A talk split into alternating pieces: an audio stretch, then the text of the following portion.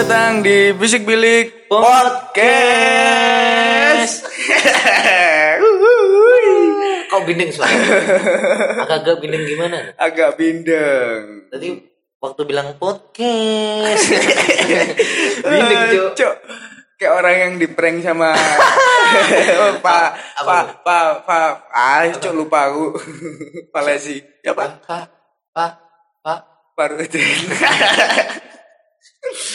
Gimana kawan-kawan kabarnya semuanya baik bos ya Lu tanya-tanya jangan sendiri. sampai nggak baik ya bos ya Oh, itu sebuah pernyataan Eh, pengharapan. pengharapan Tapi kok kayak lu tanya terus lu jawab sendiri ya?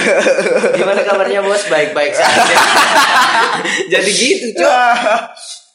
Ya masih bersama kita kita sama teman gua ini Bang Uh-huh. Mail Nggak ada dan yang gua, berubah. Iqbal. Gimana new normal ini guys? Ini new normal minggu kedua ini. Gimana? Minggu kedua. Minggu Masa kedua. minggu kedua? Minggu kedua ini kan dimulai tanggal 1 kemarin. Oh, Lo lo lo lo lo lo. sudah minggu ketiga ya. Ini sudah minggu ketiga. Lo masa ke tanggal satu?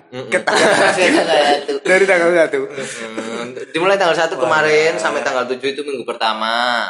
Eh siaganya siaga satu kalau nggak salah. Terus minggu kedua siaga dua, minggu ketiga ini siaga tiga. Jadi ini sudah mulai pasar-pasar dibuka, Iya. boleh untuk umum kembali, tapi masih dengan batasan Tapi new Eh. normal sama nggak new normal sama-sama rame sama-sama. ya cuma di sini, Cuk. Kalau di kota-kota besar kita kan nggak tahu. Ya, bukan bukan tertib. Di kota-kota besar kita kan nggak tahu. Iya, Kalau iya, di sini iya, ya iya, sama iya, aja. iya, iya. Jadi sorry ya guys, ini kita jadinya lama recordnya karena kesibukan teman gua, cok, bukan kesibukan gua.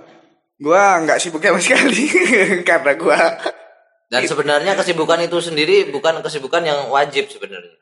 Iya. Kesibukan untuk menyibukkan diri. Seperti itu. ya ini kita ada semangat lagi untuk record.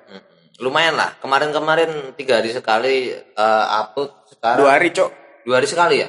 Dua hari sekali upload. Kita sekarang hampir seminggu. hampir empat hari lima hari ya. Iya empat hari lima hari baru record lagi. Ya udah, jangan lama-lama. kita balik Langsung ke poin selanjutnya dari logical, logical fallacy. Poin Nah, pertama ad hominem kemarin. Kemarin sudah Ad hominem dan pertemuan yang pertama. kedua ada strawman, Strawman. strawman argumentum. Hmm. Terus yang ketiga tuh ada tuh tuh kue kue. Terus yang keempat falasi apa? Ini fallacy of dramatical instant. Nah, itu. Tuh. Aku aku nggak bisa hafal, Cok, itu, Cok. Nama-namanya. Fallacy of dramatical intense. Instant. Instance. Jadi ada S di belakangnya itu. Cuk. Ah, terus apa? Post hoc ergo protor hoc. Iya. Iya, protor apa? Iya, Post hoc ergo propter. propter hoc. Ya, Itu itulah bahasa mana juga nggak tahu. Mm-mm. Jadi ini yang ke berapa? yang kelima ya? Eh, Eh, yang keenam. yang keenam ini sekarang. Oke. Oke, kita langsung ke Fallacy of retros. Re, retros. retrospective determinism. Kita selalu Cok. susah, Cuk, bilangnya. Bahasa Latin ini susah-susah ternyata. Apa itu Bang Mail? Fallacy of retrospective determinism. Nah, kita lihat dari sini. Ini memang bahasa Latin ya kan. Kalau dilihat dari namanya sendiri, retro. Retro artinya kembali ke masa lalu. Oh. ini Ini bahasa apa, Cuk? bahasa Latin, Cuk. Oh, Latin. Kayak gitu. Kok gua jadi ikut toxic ya? Jadi kayak gitu. Fallacy of retrospective determinism ya ini adalah menganggap sesuatu seolah-olah sudah ditentukan oleh sejarah dan tidak mungkin diubah. Walah, walah, Jadi retro itu itu kembali ke masa lalu ya. Jadi mereka yang ber- memiliki pola pikir seperti ini ini menganggap bahwa sesuatu yang terjadi sekarang itu tidak bisa diubah karena Sejarah. karena memang dari dulu emang kayak gitu gitu. Oh. Contohnya, Contohnya, kayak perbudakan. Perbudakan. Nah, perbudakan tidak akan pernah bisa dihapus karena memang ya dari dulu ada perbudakan, prostitusi. Iya, iya, prostitusi. Oh iya iya iya iya iya. kan iya. sejak zaman dulu dulu dulu dulu itu kan Nah, jadi orang orang-orang ini beranggapan bahwa tidak mungkin Anda bisa menghapus prostitusi karena prostitusi itu menyenangkan. Eh, Menyenangkan. sudah ada dari zaman dahulu gitu. Oh iya iya iya ya. Padahal sebenarnya ya bisa-bisa aja ya. Bisa Bisa aja. menghapus. Cuman ya emang Emang tingkatnya mungkin eh, ya mung- mungkin pertama kali harus lokal, tingkat lokal. Maksudnya di Ah. daerah ini saja prostitusi dihapus. Bisa kok. iya. Terus nanti naik ke tingkat Orang- wilayah. ada contohnya. Gua dulu tuh gua kan salah satu penggemar apa kota salah satu kota di Yaman ya. Namanya Hadramaut. Heeh. Dulu Hadramaut tuh kenapa dinamakan Hadramaut? Karena kalau kamu datang itu sama aja kamu mendatangi maut. Hmm, Kamu datang ke kota itu. Hadramaut. Iya. Itu ha- Harafiahnya itu artinya apa? Harafiahnya. Jadi di situ terlalu banyak penjahat. Oh. Jadi kamu ke sana tuh sama aja setor nyawa. Mm-mm. Lu ke sana tuh sama aja setor nyawa. Zakat lah, namanya zakat. namanya Hadramaut. Heeh, Hadramaut. Ah, ah, terus waktu pembantaian ulama-ulama Ahlussunnah wal Jamaah Mm-mm. ada satu ulama kalau nggak salah namanya Imam Ahmad Al- Imam Ah- Imam Ahmad Muhajir bin Isa Hmm. itu apa habaib yang ya Satu-satunya. Ya. satu-satunya habaib Jadi semua ulama Ahlussunnah itu dibantai semua. Eh, dibantai dan itu salah Imam Ahmad itu salah satu yang Berhasil. bisa lari ke yaitu ke Hadramaut karena gimana? Di Hadramaut kan beliau bisa merasa aman. Karena di situ kan orang-orang nggak mungkin ngejar beliau ke situ. Ah, iya iya iya. Ah, dan di saat itulah Hadramaut berubah menjadi kota seribu wali. Oh. sampai sekarang. Di sana tuh wow, masalah adab itu nomor satu Mm-mm. ya itu ya itu salah satu kan sesuatu yang bisa mengubah sejarah ya kan dari Mm-mm. kota yang sebenarnya brengsek Brengsek, Mas. jadi Dari- kota Ah, seribu wali cuk iya, iya. bayangan Mm-mm. oh bayangin bayangin bayangkan dah Imagine, imagine. lu kalau nggak bisa pakai bahasa Indonesia ya kan lebih baik pakai bahasa bahasa Inggris ya. Oke oke oke. Daripada lu kembali ke bahasa Jawa ya kan. Daripada lu kembali ke bahasa Jawa dan nggak ada yang ngerti gitu. Iya iya iya. Bayangkan itu sangat-sangat sukses Imam Ahmad. Ya, jadi padahal waktunya satu daerah ini dulu tempatnya orang-orang penuh maksiat namanya. brengsek lah, brengsek kayak gitu. pembunuhan lah itulah. Mhm. Jadi diubah menjadi tempat yang paling beradab, Mhm. tempat yang paling berakhlak. Jadi itu tidak mungkin ya. Nah, kan? tidak- Logika itu logika adalah itu salah. salah. Fallacy of retrospective determinism adalah salah satu kecacatan berpikir atau kesesatan dalam berpikir. Berpikir. Oke. Ya. Itu ya udah Oke, udah oke. paham Udah paham ya. Paham. Jadi yang keenam, Yang Iya. ketujuh. Eh, ketujuh. Yang ketujuh, Cok. Yang ketujuh. Ketujuh, Cok. Yang keenam, Cok, abis ini. Kok bisa Tadi yang ke lima kan. Kok oh bisa? iya, yang ketujuh. Yang ketujuh ini, Cok. Oh iya iya iya iya iya sorry guys sorry guys. Yang Lu ketujuh kayak ini ya. ingat-ingat episode kita udah lama gitu, Cok. Ini baru episode 3, Cok. Yang ketujuh adalah fallacy of misplaced concretes. Con con concreteness. Alah, alah, alah. Fallacy of misplaced Concreteness. concreteness. Concreteness. Nah, Iya, kayak iya, gitu iya, loh. iya. Ah lu ah ah lu ah. Ya ya ya. Inti dari kesalahan ini adalah mengkor- mengkonkretkan ya, mengkonkretkan sesuatu yang pada hakikatnya abstrak. Mm-mm. Oh, abstrak yang ini, yang abstrak yang apa? abstrak. Yang abstrak, Cok. Iya, yang Bisa, bentar, nggak bentar. konkret. abstrak. Abstrak dan konkret itu adalah sesuatu yang berlawanan. Iya, nah, kita perjelas dulu di berlawanan. sini. Kita perjelas dulu di sini. Konkret itu adalah sesuatu yang dapat dilihat dan dijangkau oleh panca indera. Panca indera. Abstrak adalah sesuatu yang tidak bisa dijangkau oleh panca indera. Panca indera, iya. Jadi bukan berarti abstrak itu tidak, Tidak ada. ada, Nah, kayak gitu. Jadi contohnya Bang Mail, contohnya, contohnya. Nah, contohnya seperti kayak eh lu membuat argumen, membuat statement tapi berdasarkan sesuatu yang abstrak. Kayak gini, eh Zimbabwe ya, itu Iya. tidak akan pernah bisa jadi negara maju karena dia ditakdirkan miskin ya tidak boleh seperti itu jadi Ditakdirkan musuh lapar. jadi nggak boleh kayak gitu anda beralaskan takdir itu tidak Eh, boleh Tidak bisa, tidak bisa. emang takdir itu ada cuma Eh, itu barang abstrak Barang abstrak. Nah, Jadi itu tidak bisa itu dasar eh, eh, tidak bisa dibuat dasar ya. Mm-mm. Jadi kita tidak bisa menggambarkan apa neraka kayak mana itu kita tidak bisa, Nggak bisa menggambarkan palunya apa palunya palunya malaikat itu kayak mana tidak bisa ya kita nggak- menggambarkan nggak bisa. karena itu barang abstrak. abstrak Oke oke oke oke. Gimana? Ma paham? Kayak gini, rinduku padamu sebesar gunung berapi. Iya. itu ini ini semakin pusing kalau saya semakin pusing. rindu rinduku padamu sebesar gunung Ah, rindu itu barang abstrak cuy ya mm-mm. em, tapi eksistensialis maksudnya bisa kamu rasakan Ah, ah. aku rindu padamu sebesar gunung terus gunungnya itu abstrak sebesar gunung bukan abstrak sih sebenarnya Dia mengkonkretkan se- se- keabstrakan, ya enggak? Oh, iya. Ah, jadi itu Sesuatu, sebuah ya bisa juga kesalahan. Mm-mm. boleh juga tuh Jadi jangan mengkonkretkan sebuah abstrak.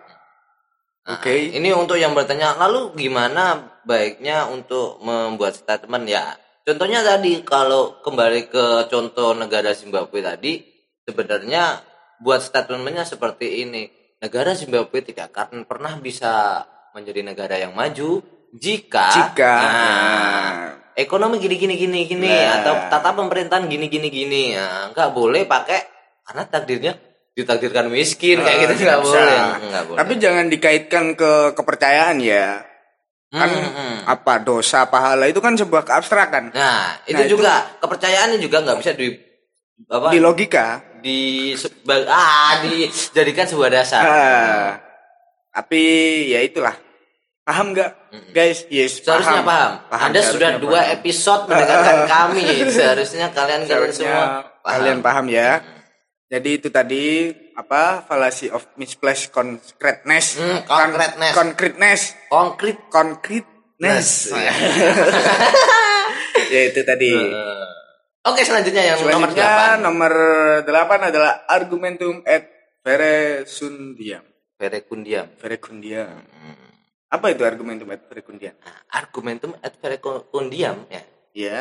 Ini adalah ketika Anda mengacu pada sesuatu otoritas yang Ah. tidak pada tempatnya. Oh, dolim, kedoliman, kedoliman bangsa. Kedoliman kedoliman kepercayaan bukan eh kedoliman Anda membuat dasar sebenarnya. Kedoliman saya membuat dasar. Kayak gini, BMKG. Oh, oh.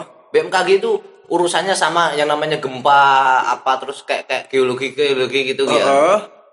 Nah, itu Anda boleh percaya. Maksudnya percaya dalam artian logika reali- realitas itu boleh. Maksudnya kayak eh, tadi ini akan terjadi gempa di di, di Jombang kayak gitu. Iya. Kamu dapat itu apa informasi dari mana? Dari BMKG. Nah, itu bisa dipercaya. Heeh. Tapi kalau Anda menggunakan argumentum et verecundiam jadinya kayak gini.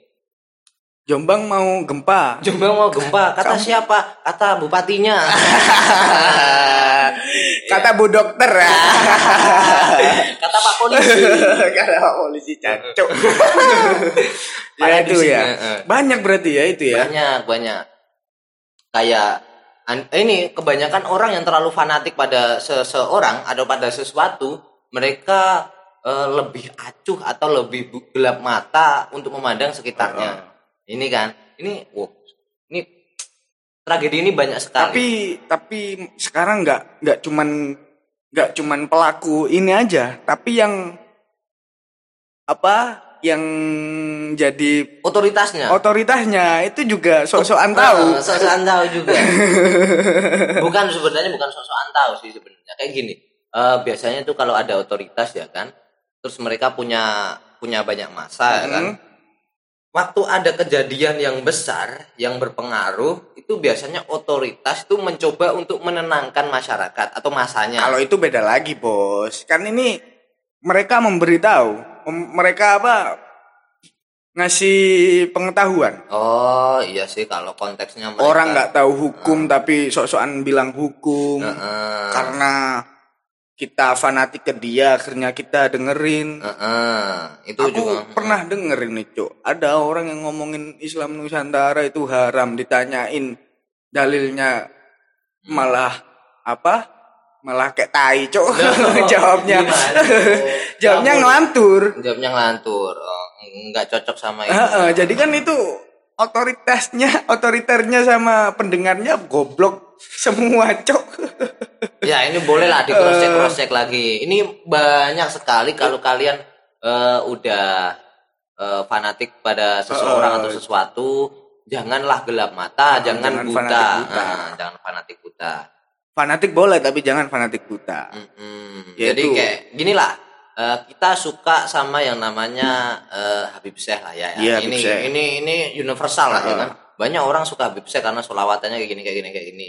Tapi kalau urusan politik, nah mungkin Habib Syekh ini bukan tempatnya atau Eh, bukan, bidangnya. Iya, bukan bidangnya. Jadi ya kita nggak kita nggak harus tahu dulu Habib Syekh ini benar-benar tahu politik atau enggak. Jadi kayak gini, seumpama Habib Syekh nanti salah ngomong tentang politik ya maklum, Ah, harus wajar maklum, karena jangan- memang Jangan dihujat terus dianu, Cok. bukan bidangnya kayak gitu loh.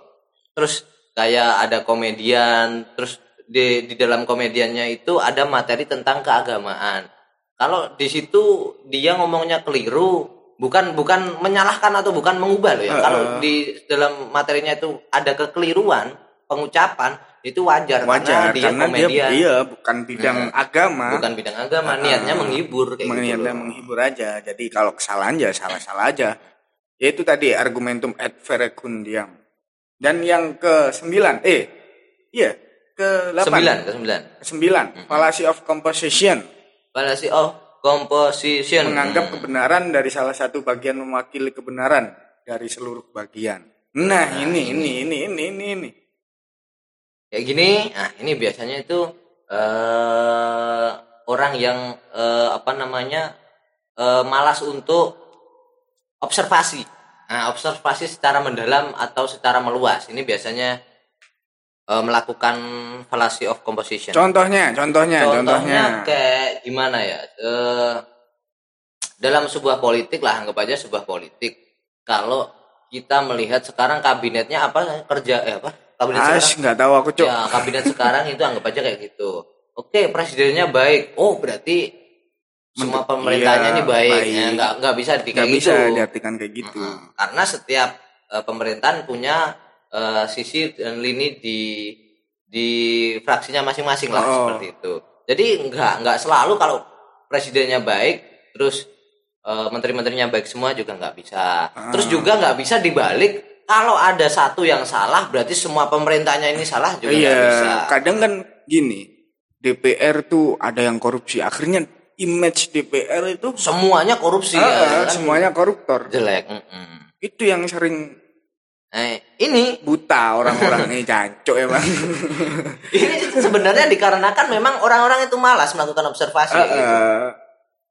Jikalau mereka mau melakukan observasi secara lebih mendalam lagi, mereka akan menemukan oh ternyata yang korupsi itu Cuman ini. cuma orang-orang ini, Yang yang, liannya baik kayak gini, ya, La- ini. yang liannya, yang liannya, yang lainnya bisa kayak gini, kayak gini, gini, gini, gitu. Itu fallacy of composition. Jadi jangan menjudge keseluruhan sua- sesuatu dengan hanya Apa yang satu kamu bagian. ah, Nah, satu sampel. Satu kamu sampel.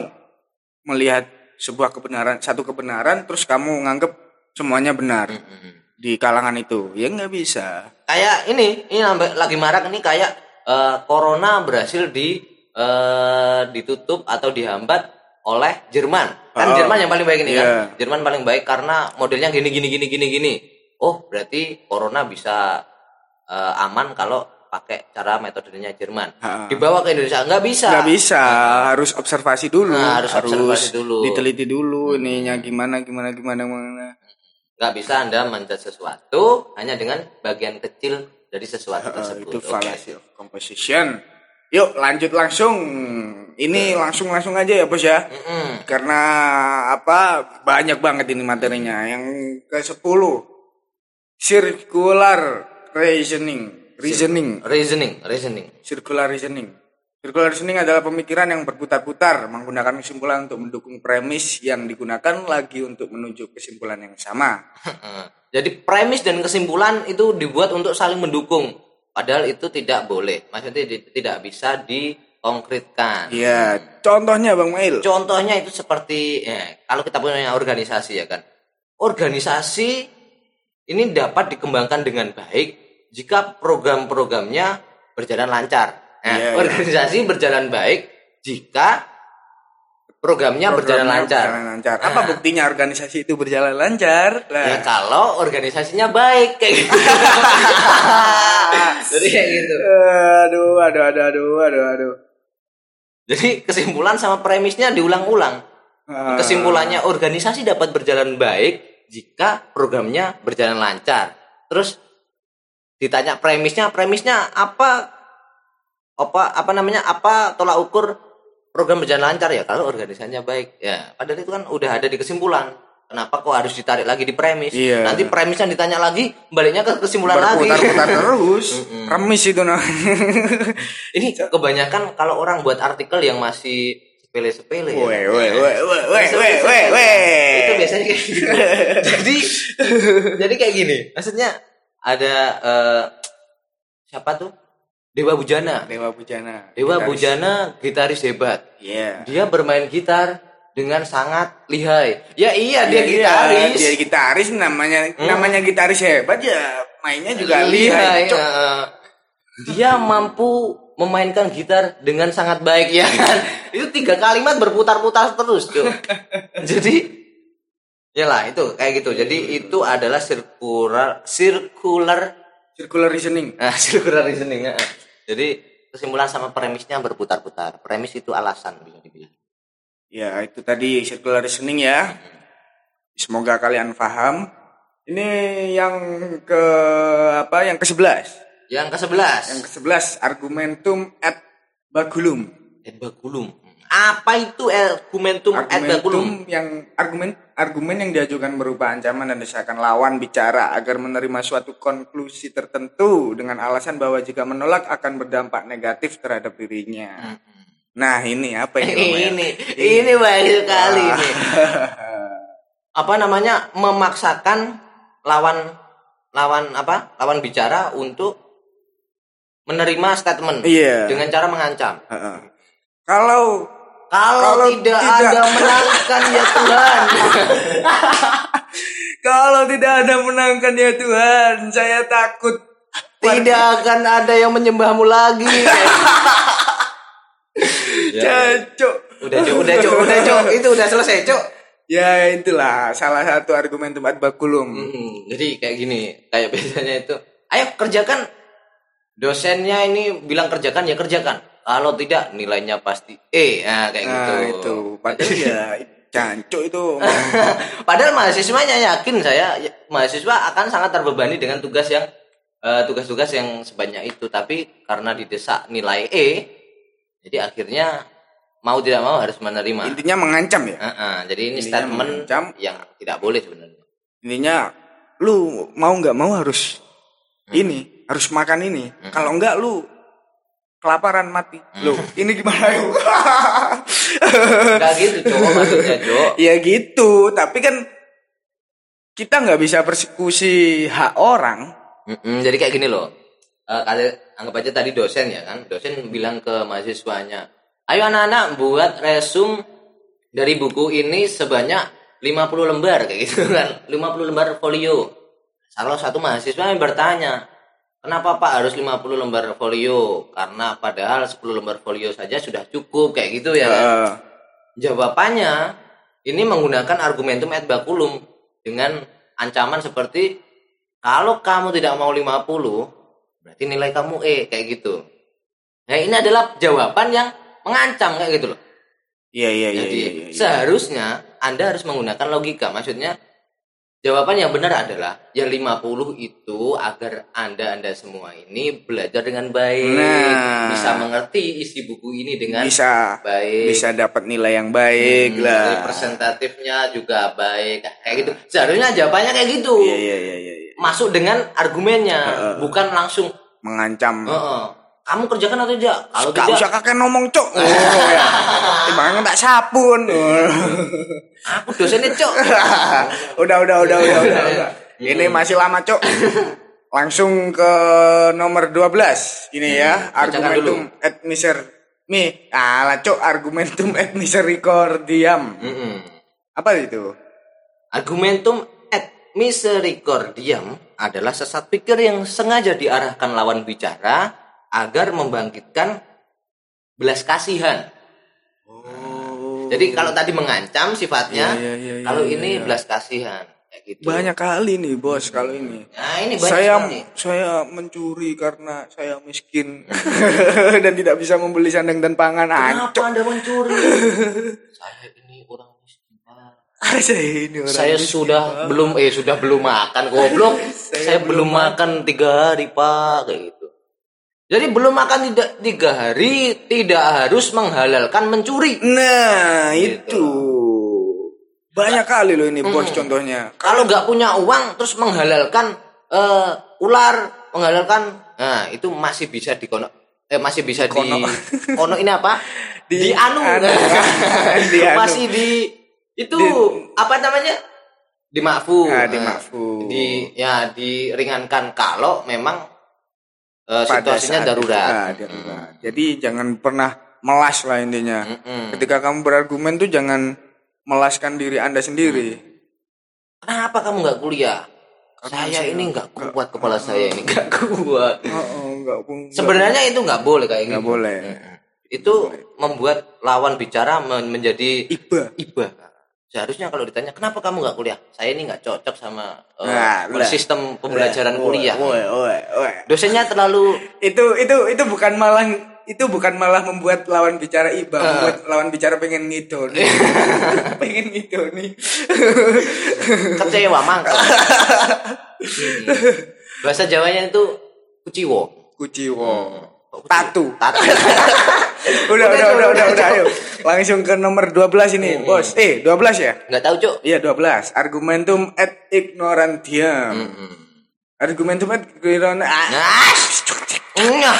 Hmm. Argumentum et ignorantiam adalah kesalahan kesalahan yang terjadi saat kita memastikan bahwa sesuatu itu tidak ada karena kita tidak mengetahui apa pun juga mengenai sesuatu itu atau karena belum menemukannya. Ah, ini. Ini. Ini orang yang bodoh amat dan tidak mau belajar ini. Ini banyak sekali. Ayo contohnya apa? Ini Hmm. menerba itu loh. Menerbangkan manusia ke bulan itu sulit, maka manusia tidak bisa diterbangkan Ke bulan. Nah, ini orang yang bodoh dan tidak mau berusaha. Ha-ha. Jadi ya bodoh selama hidupnya kayak gitu. Ini harusnya itu Contoh gini gini. Gua LDR sama pacar gua di Hmm. beda beda pulau. beda beda alam. Oh, beda pulau. Beda alam, Sulit. Hmm. didapat karena gua miskin ini. Akhirnya nggak ada kemungkinan buat gua untuk ke sana. Lah Ke sana, itu kan hmm. apa logika termasuk itu kan? Mm-mm, logika yang salah. Padahal masih banyak jalan untuk menuju ke sana. Heeh. Sembilan- Gua sering dikritik gitu, Cok. Alah nggak mungkin lah lu bisa ke sana. Wah, wah, wah, wah. Belum Seribu tahu. satu cara menuju Roma. Wah. ya, Jadi kayak gitu. Banyak ini. apalagi Bang Ayo, contohnya? Ini. Ini yang paling baik ini. Ada motivasinya juga nih cerita gua ini. Nah, ini kayak yang kita bahas kayak gini. Ini kan banyak orang yang nggak tahu. Heeh. Tapi di luar sana, kalau orang-orang yang nggak tahu, ini pasti bilang apa sih filsafat itu? Nah. apa sih berpikir itu? Nah. Nah, kayak gitu kan. Terus ada yang lebih ekstrem, apa sih tasawuf itu? Nah, gitu. Mereka mungkin bodoh amat lah, cuk itu nggak ada cuk kayak gini. Gua hidup kayak gini aja bisa udah bisa hidup Iya, kayak iya, gitu iya, kan. iya. Mereka kan nggak pernah tahu maksudnya. Dan mereka nggak mau bilang kayak gini kayak gini nggak nggak mau mencari tahu terlebih dahulu lah sebenarnya. Ah. Gimana sebenarnya gimana gimana gimana. Padahal kalau mereka menyelami, wah, Wah, ngeluh, Bos. enggak, enggak, enggak, enggak, enggak, enggak ngeluh, enggak ngeluh. Jadi kayak gitu. Bukan sesuatu yang tidak ada atau yang sesuatu yang belum Anda jangkau itu Tidak mungkin bisa dijangkau. ah, Nothing impossible. Iya. Tidak ada pemimpi yang terlalu kecil. Iya. Tidak ada mimpi yang terlalu besar. Heeh, makanya bermimpilah setinggi langit. Jikalau engkau jatuh, engkau akan jatuh di antara bintang-bintang. Woi, woi, woi. Woi, woi, woi, woi.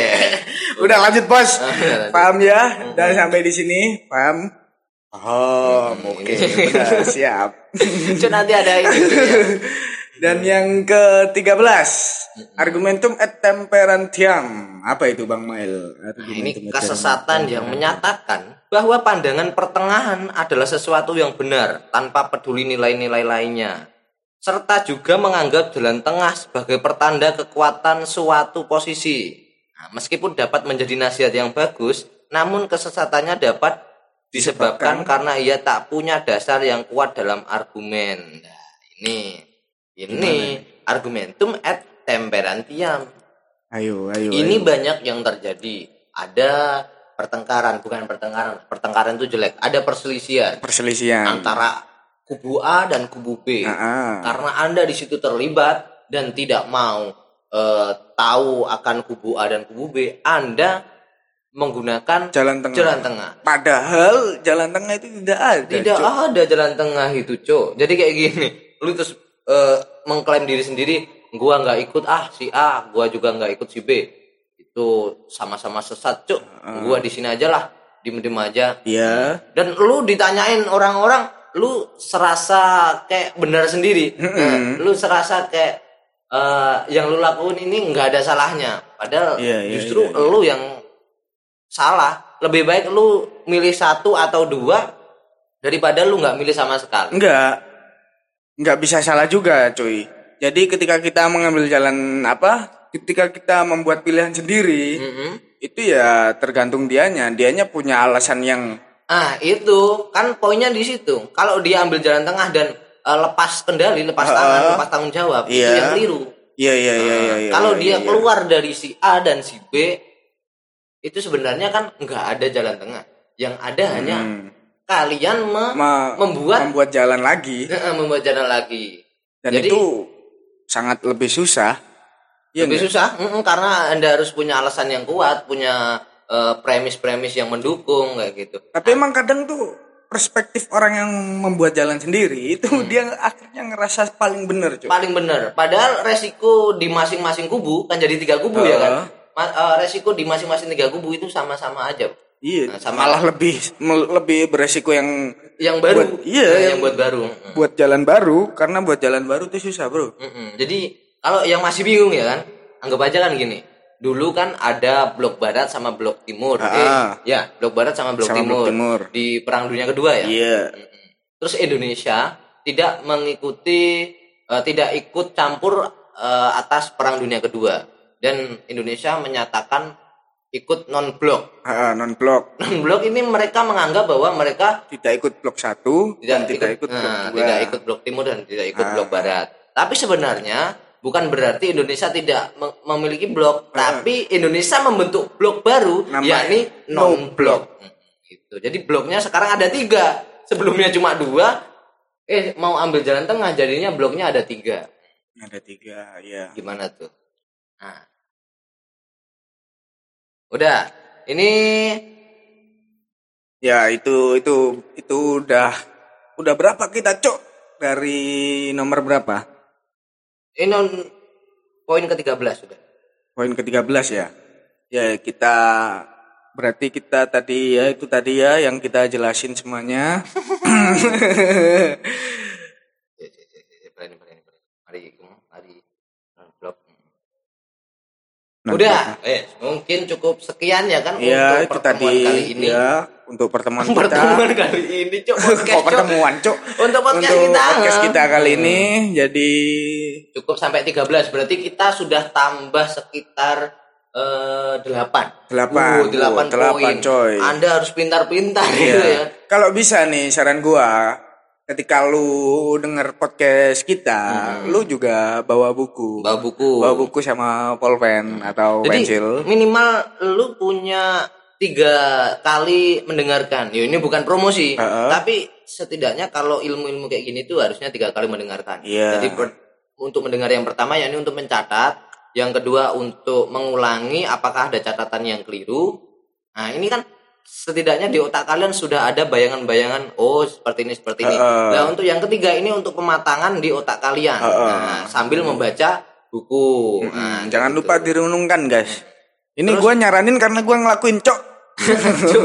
Kita kalau belajar tiga kali, Cuk. Heeh. Jadi ditulis dulu, terus diulik-ulik lagi apa ada yang keliru, ada yang keliru. Ya, waktu yang ketiga baru Iya. di otak mulu. Jadi Udah. diolah ya. Diolah. Jangan didengerin doang, oke guys. Waktu mau Kita harus jadi pemuda yang paling cerdas di Indonesia. Wah.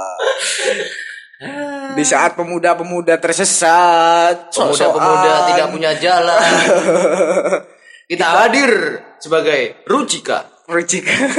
Amanah kita mengalir. Tuh. Goblok. Ya itulah. jauh. Itu kita nyaranin ya buat kalian yang dengerin. Hmm. Jadi kalau kalian ada yang dengerin dari Awal. episode ini, Oh, episode ini. jangan jangan diterusin, langsung ke apa? Balik ke episode awal, oke? awal. Jangan langsung ke sini. Anda akan bingung. Heeh, Jadi urut kalau bisa urut dari episode 1 dulu. berurutan. Lebih baik urut daripada tidak sama sekali. Oke. Lebih baik lihat ini daripada tidak urut. Bagaimana, Cuk? Ya, Ya pokoknya udah, udah, follow itulah. lah. Kalau lu udah datang sampai podcast ini, udah nemuin podcast ini, follow lah. Heeh. Insya Allah kita itu tiga Kita hari sekali, ada hari itu, sekali lagi. ada official Ah, Instagram. iya. Hmm, baru buat tadi malam ini sebenarnya. Buat tadi malam, Buat tadi namanya Bisik Bilik ya. Bisik bilik podcast kalau nggak Nggak ada podcastnya, cok. Nggak ada podcastnya. Bisik, Bisik bilik. Bilik, Mm-mm. itu aja. Dicari. Itu kalian kalau ya kalau nggak ngefollow nggak apa-apa. Yang penting aku gua ngasih tahu kalau di situ ada tempat Heeh. untuk kita diskusi, untuk kita tanya-tanya. lu kalau ada yang nggak paham, lu bisa tanyain. Kita belajar bareng-bareng kok, santuy. Bukan apa-apa. Kalau ada yang punya nomor HP pribadi, Heeh. bukannya apa-apa, bukannya kita nggak mau jawab. Cuma kayak gini loh. Sebenarnya tuh kita berdua itu beda eh beda kemampuan. Anggap aja Beda kayak gitu. Beda kemampuan. Jadi kemarin katanya si Iqbal ada yang tanya, ini gimana argumentum argumentum kayak gini gimana kayak gini gimana. Nah itu kebetulan bukan kemampuannya si Iqbal. Heeh. Nah kebetulan itu Lebihnya yang, ke eh, ke, ke Bos gua gitu ini. loh. Hmm. Jadi ada baiknya kalau di di Instagram Iya. karena kita berdua pemegang jadinya kalau yang bisa jawab gua ya gua jawab kalau yang bisa jawab si. Iqbal ya Iqbal jawab. kita bu kita open seluruh pertanyaan kok, santuy. Lu bisa DM, lu bisa apa? nanti itu juga jadinya kalau kita mau angkat isu besar materi udah selesai kan materi Hmm. udah selesai kita mau ngangkat isu besar kita mau mendiskusikan sesuatu nanti di sana kita akan cari eh, pertanyaan Heeh. bisa diterangkan nanti Iya. ya kan Nah, bagus juga tuh buat diskusi oke Oke oke sampai Sudah. sa- sampai ini ya, bos. Oke bye bye, Selamat cuy. bye. Selamat ber selamat belajar.